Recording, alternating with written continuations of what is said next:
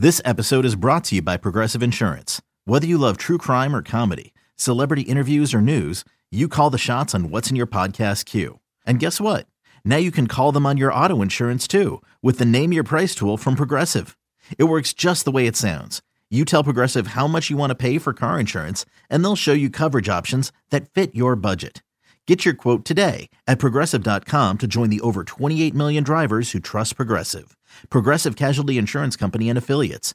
Price and coverage match limited by state law.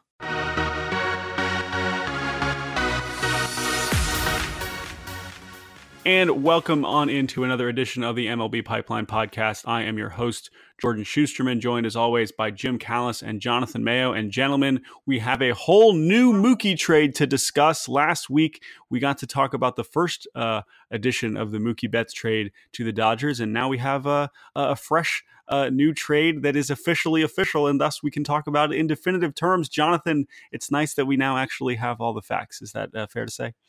Yeah, it was like a dress rehearsal last week. We were trying it out, trying it out for sides. You know, uh, the warranty hadn't worn off yet, so we decided to return it and uh, come up with this trade instead. Now, uh, Jim, conveniently, uh, the, the the Brusdar Graterol trade uh, or portion of this trade still did sort of happen. Uh, he ended up going to a different uh, team. But we did talk about Brusdar last week. Um, but but Jim, uh, let's let's dive into this actual Mookie Betts trade that that happened here uh, because they the Red Sox, after much consternation and questions about medicals and all kinds of crazy stuff, they ended up with two more good players in addition to Alex Verdugo, who we talked about last week, uh, Jeter Downs and Connor Wong. So, uh, what can what can Sox fans expect from from Mr. Jeter Downs? I know they love guys named Jeter uh, and Connor Wong.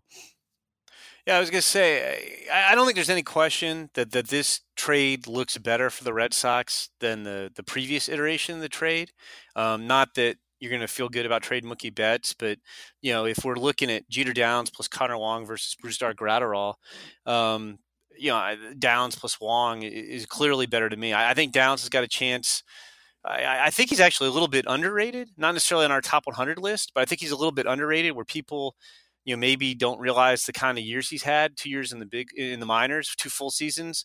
You know, he, he had 13 homers and 37 steals in his first full season in the midwest league which is one of the hardest places to hit in the minors and only one other minor leaguer matched that in 2018 last year he had 24 homers and 24 steals got to double a at, at age i think i think he was still 20 when he got there or shortly after he turned 21 um, there's some dispute. You know, is he more of a shortstop, more of a second baseman? I don't think that's really an issue for Boston. I, I think he becomes your, your, your projected second baseman of the future.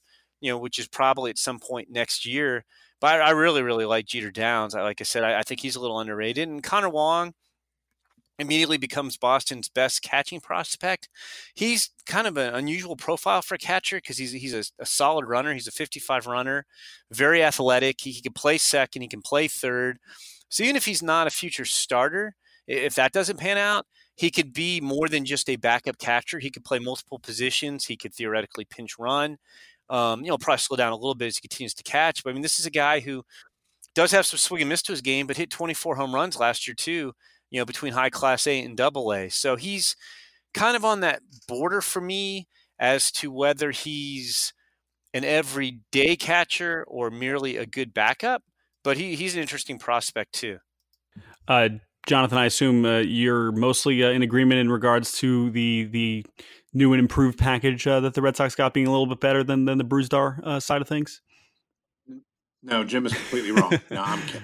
Just trying to stir up trouble. Yeah, no, I, uh, yeah. I mean, I think it's one of those things that not only like on paper, you know, from a from a public relations standpoint, it looks better, but they, you know, they they got more this this time around, and I think that you know when all is said and done, to get an up the middle everyday player uh, as opposed to, and I like Graterol's arm, um, but to uh, to get that instead of a guy who most people now think ends up in the bullpen, uh, even with those question marks, that's an upgrade right there. Plus the extra player and a guy who, as Jim, Jim said, at the very least is is a big league backup and with catchers, you know, there's always a chance, like given the opportunity, that maybe they end up, you know, being solid big league regular. So, you know, two big league pieces there with one you know, in Jeter Downs with a chance to be an impact player, yeah, it's obvious. You know, for me, it's it's a it's a much better deal, uh, both on paper and in reality. I also think, uh, to Jim's point uh, about just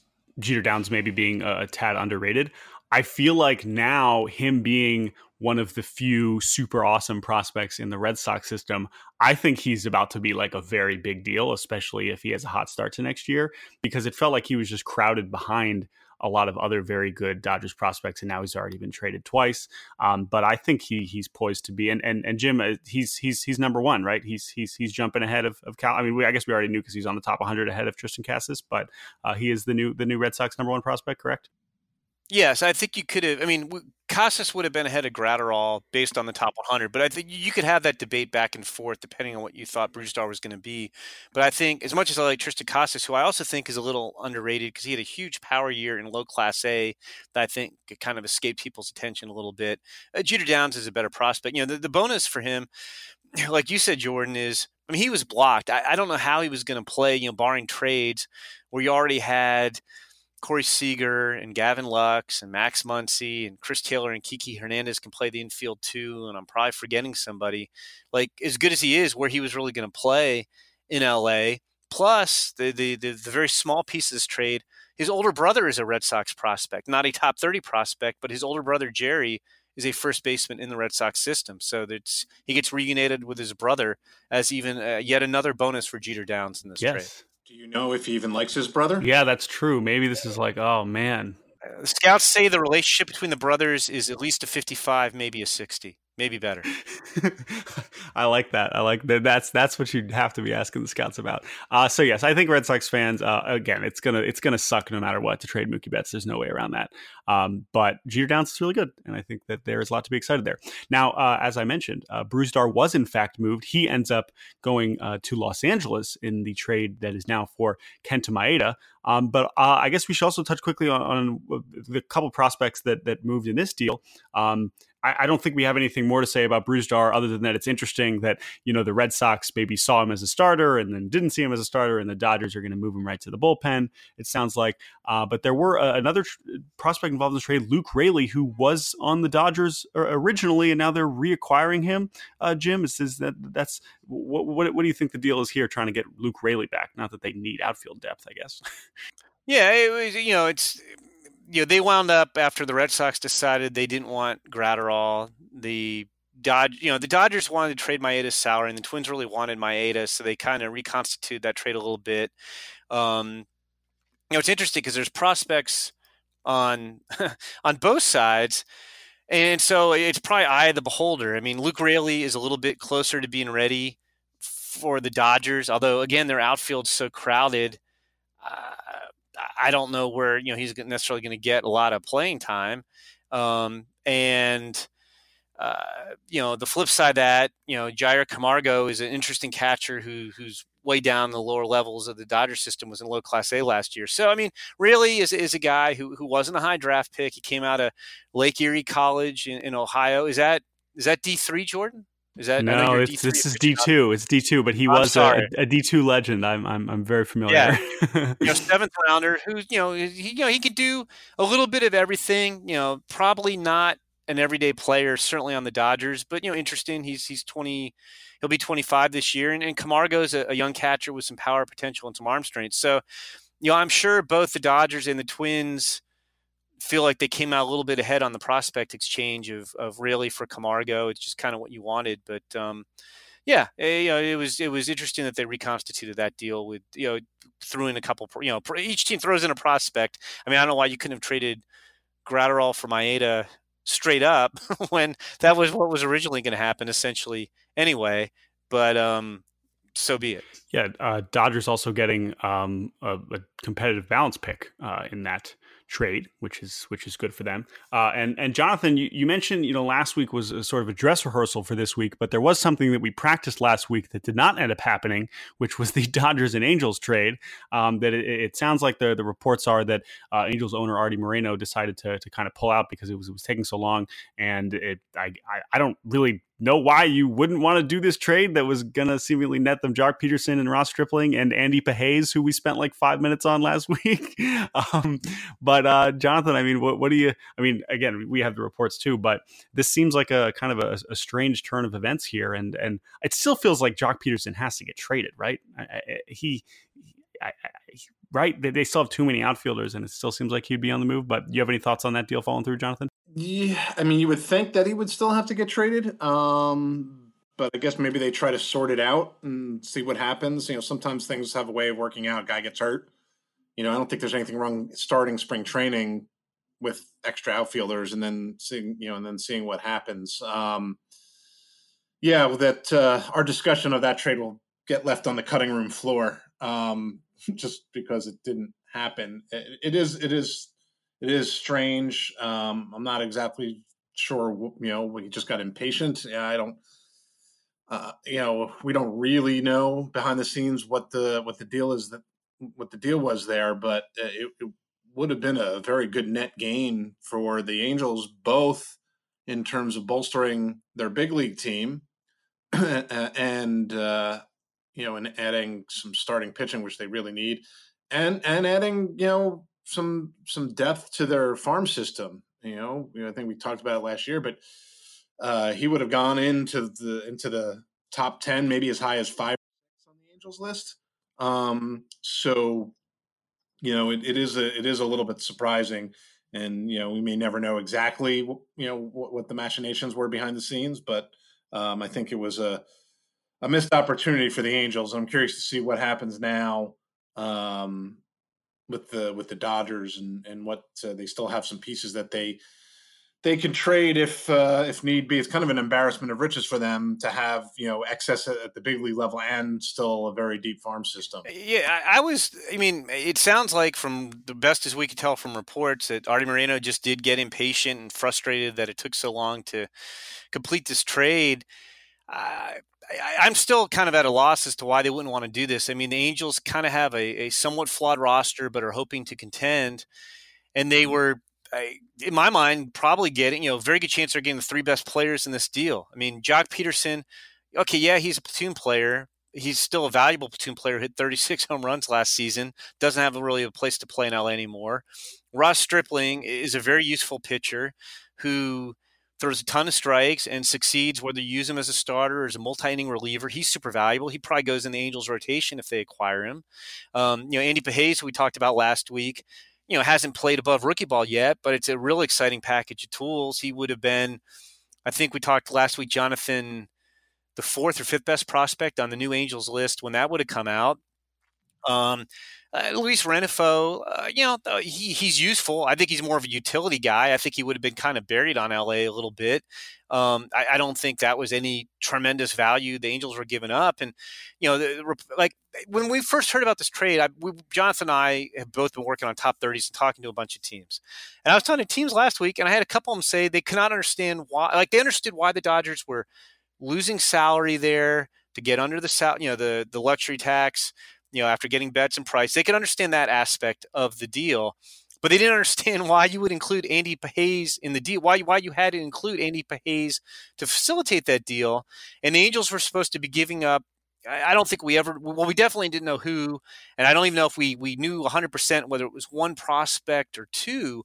But the vast difference in the quality of those two systems, I, I enraged Jonathan before we began this podcast okay, you're not giving up Jo Adell in that deal, and he obviously was going to be in that deal.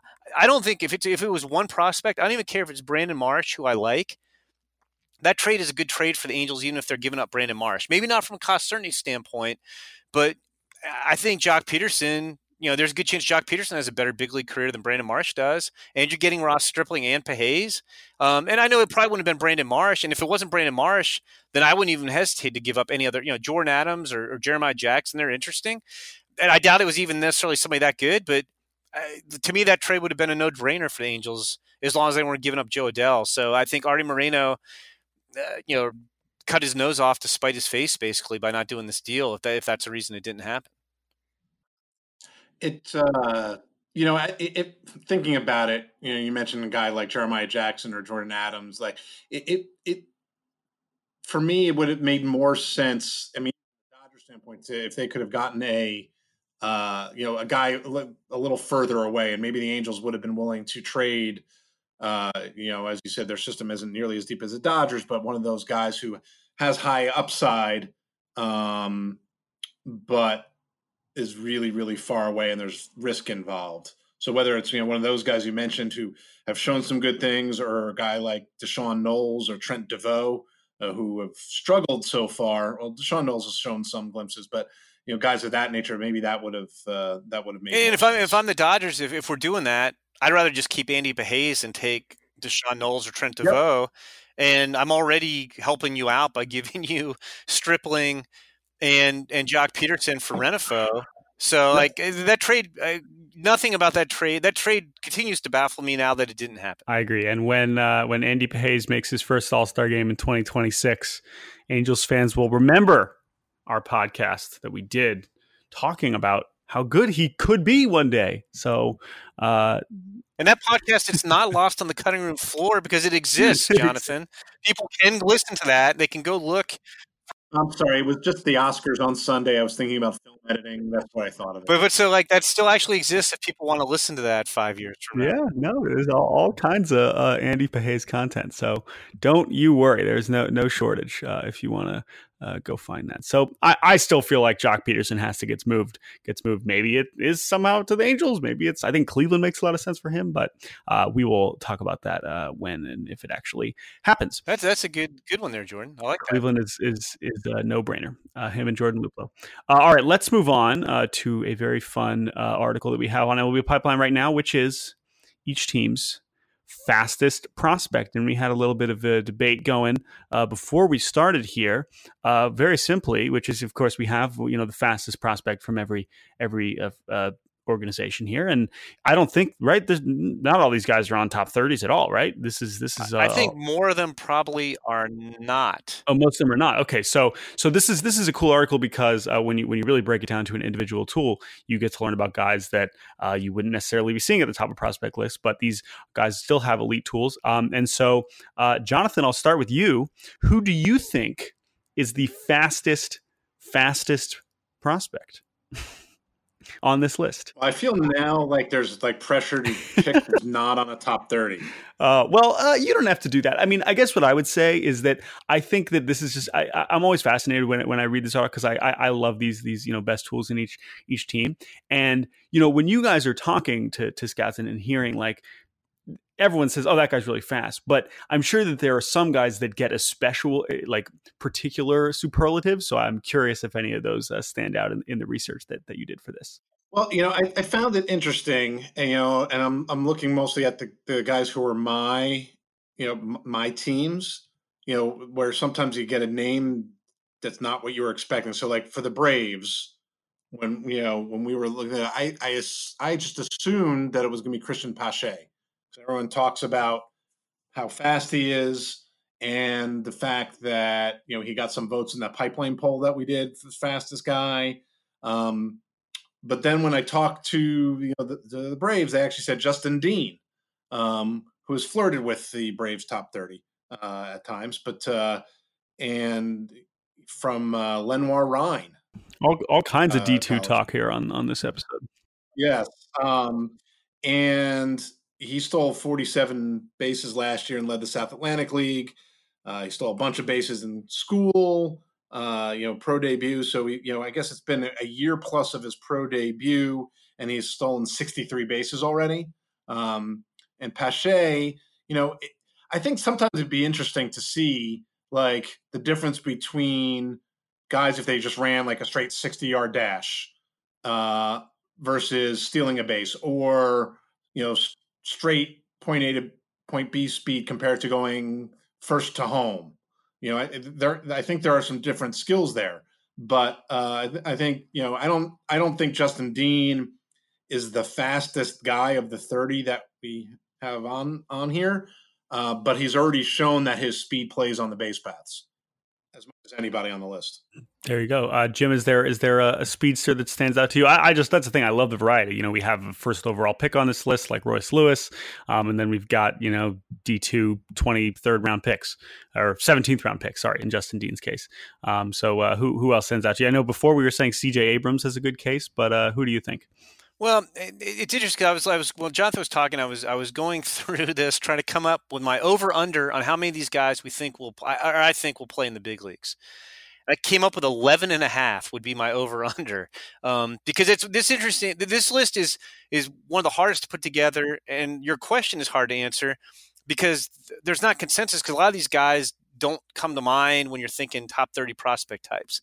To, answer your question, so I, I, don't think we can definitively tell you who the fat. There's no clear right, you know, fastest guy. Now that said, the fastest guy in the top 100, the consensus was was C.J. Abrams of the Padres the now that said, CJ was first round pick last year. The consensus fastest player in last year's draft, which is also very nebulous and subjective, was James Beard of the White Sox, who drew Billy Hamilton comparisons as a Mississippi high school outfielder. You know, two guys who people probably have not heard of who might be the fastest on here. And the reason I bring them up is because I know them. There are probably guys on here I don't know as well who may be eh, just as fast. The, the Yankees have a, a, kid, an outfielder named Isaiah Pasteur, who runs 6'2", 60 yard dashes and routinely gets down the line from the right side of the plate in less than four seconds.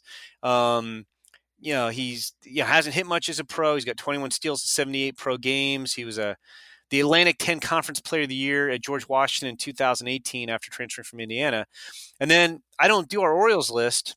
I think you're in charge of that now, Jonathan. But um, I recognized yeah. the name for the draft. One of my draft guys, Mason Janvrin, who was at Central Missouri, which is D two John uh, D two Jordan. Ooh, uh, Central I, Missouri. Mm, Have they moved up to D one? I, I think they're D one now, but I'll, I'll, I'll confirm. You can, you can keep talking. Anyway, Mason Janvrin. I was like, oh yeah, I remember him. Mason Janvrin. I had scouts telling me that they clocked him from the right side of the plate to first base in th- in under three point six seconds on a bunt, and his yeah uh, and his dad and his dad his dad Kip, you guys all, all of course remember Kip Janvrin, was a 2000 Olympic decathlete who is the co-track head co-head track coach at UCM. So like I was like, oh, Mason Janvrin. So Mason Janvrin can really fly too. Um, but you know, it, it, it, it, this list is is interesting. If we had a if this list were a Sporcle quiz, I don't think people would do that. Well. That is an incredible way to phrase that, and confirmed also Division Two. So we have really with with with Mason Janvrin and Luke Raley and and Justin Dean. I mean, Division Two getting all kinds of love. Uh, and I will also say. Uh, I saw Isaiah uh, Pasteur play last year in Staten Island, and he is indeed very, very, very, very fast. But he hit 198. So you know, to your point about how many of these guys are going to make the big leagues. But uh, but this is a this is a fun this is a fun list. I, right there you go. I'm learning about the 2000 Olympic Games. Was not expecting that. So uh, I appreciate the uh, the insight.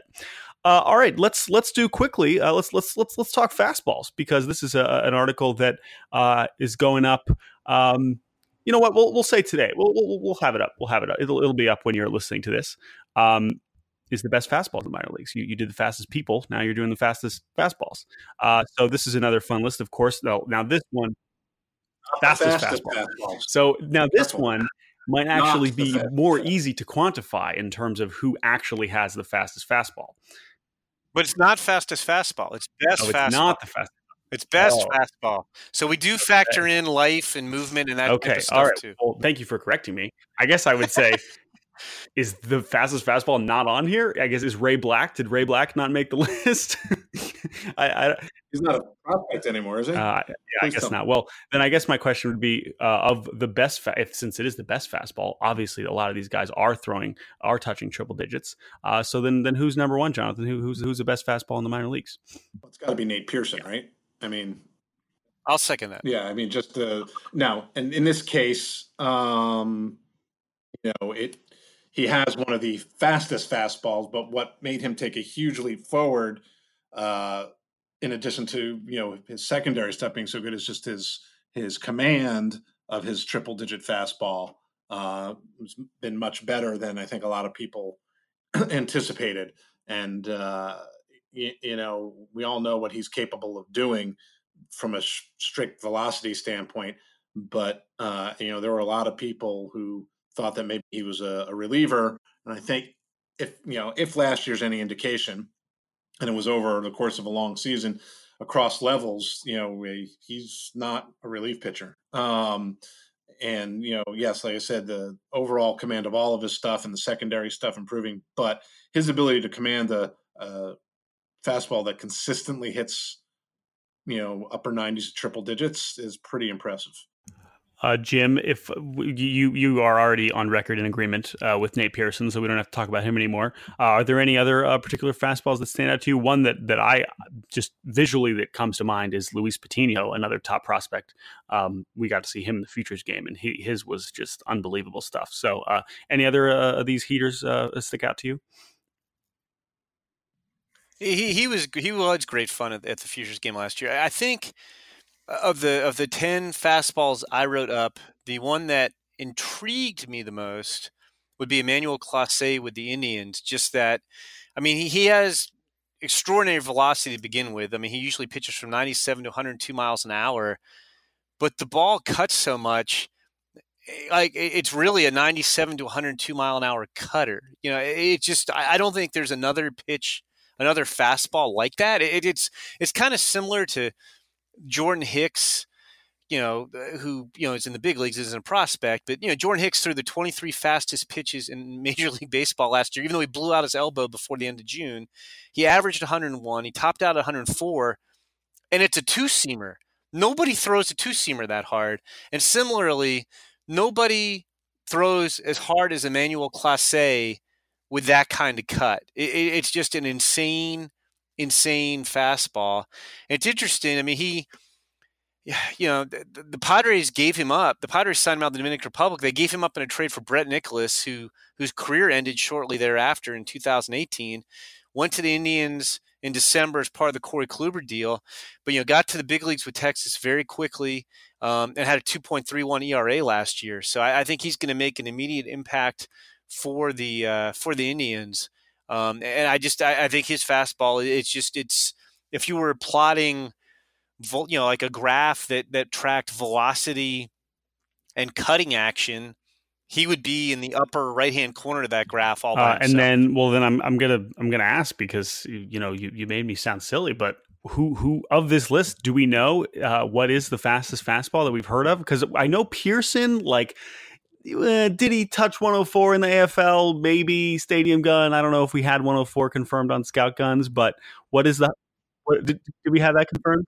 I think we did. I think we. I think we did.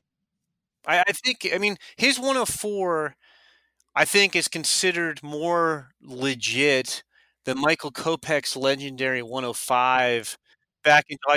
But, but that was on radar guns too. That wasn't just a, a scoreboard gun. But yeah, I think if I had to bet my life, which thankfully you guys are not making me do, um, which which which reading was more legit. I would go with Pearson's 104 than Kopech's 105. And Ray Black, who I saw hit 105 on a radar gun in the fall league a few years ago, does no longer qualify as a prospect. He has too much. What? But you've seen it. You saw him hit 105. I mean, it was on. I mean, who knows how well I didn't calibrate the gun afterward, but yes, I saw him hit Jim, 105. Jim, oh it was pretty cool. Jim went with him to the state fair, and it was at one of those booths. Well, one of those booths, Ray Black would throw like 123, I think. and then if he did the the, the bogus, yeah. hey, let's take a running start, you know, because like oh, you can yeah. really do that in a game. If Ray Black did one of these running starts like in an indoor facility, he'd probably throw like 118. Right. We saw. I think Forrest Whitley had one of those where it was like 110 uh, last off season. Jonathan, is there anyone else? I know. I know there were rumors Hunter Greene touching 103. Um, is there any other uh, Andres Munoz with the Padres is another. Yeah, I mean, and obviously, uh, you know, Hunter Greene's a tough one because he hasn't, you know, he hasn't pitched in a year. But I mean, we saw what he did in the futures game before he blew out. Um, uh, you know, that that was a whole bunch of triple digits. So uh, he, he may not do the 104, 105, but his ability to hold velocity is you know I, I, would put a healthy Hunter Greene in in the conversation of just pure arm strength you know, eight pure 80 fastballs. But and nobody does it easier either. I mean, it's he may not throw the absolute hardest, but if we somehow measured, you know, velocity, like if I'm, I'm plotting grass, we're switching to graphing talk. If you were plotting velocity with Minus ease of effort, yeah. he would be the guy at the upper right hand corner yeah, of that graph. It's true. It is. It is. It is wild watching Hunter Greene video and realize how hard he's throwing. Uh, I hope he's back soon. That would be be nice to have him back in our in our prospecting world. He theoretically should be because he had Tommy John last spring. I, I, would. I mean, I would think mid-season probably. Yeah, June or July. I think they're aiming for it. Everything I've heard is that the rehab has gone well, and he's you know he's making making his way back, and you know there's no there's no need to rush him in in, in any way, shape, or form. So you know, my guess is midway point yeah, and I he just went from I mean he was such a big deal out of the draft and the timing of the surgery really put him off the map. Um, and I if I recall he was pretty young for his draft too, so he, he he's uh shouldn't be too far behind the curve once uh, he is back, hopefully throwing uh, 100 miles an hour again. Uh, all right, gentlemen, uh, this was a, a, nice tight little podcast. Uh, uh, Jonathan, was this was this a successful real performance after our dress rehearsal last week for the Mookie Betts trade? I think I think we did well. We hit our marks. Uh, yeah, no, I thought this was uh, this was good. All right, Jim. Uh, hopefully we plenty of D two talk, plenty of graphing talk. I mean, plenty of D two talk. Oh yeah, we we we hit it all. Uh, Jim. Hopefully we don't have a, a third Mookie Betts trade to talk about next week, but maybe we will have an actual Joc Pederson trade. That is possible. We we could touch on that. If I'm Billy Eppler, I'm talking to Arte Moreno and saying, please let me make this trade Please let me make this trade. It will make our team a lot better this year. please, please. I really, please. I was listening. Maybe, maybe Arte Moreno will listen to this podcast and realize the error of his ways, and then try to get the deal to happen again. Billy Eppler's like, I was listening to the Pipeline podcast, and Andy Pages sounds so good. That's, I think that's what Billy Eppler's saying. Arte, if you're listening, appreciate it, man. Uh, thank you so much uh, for listening. As always, uh, I'm your host Jordan Shusterman for Jim Callis and Jonathan Mayo. Uh, we will talk to you very soon.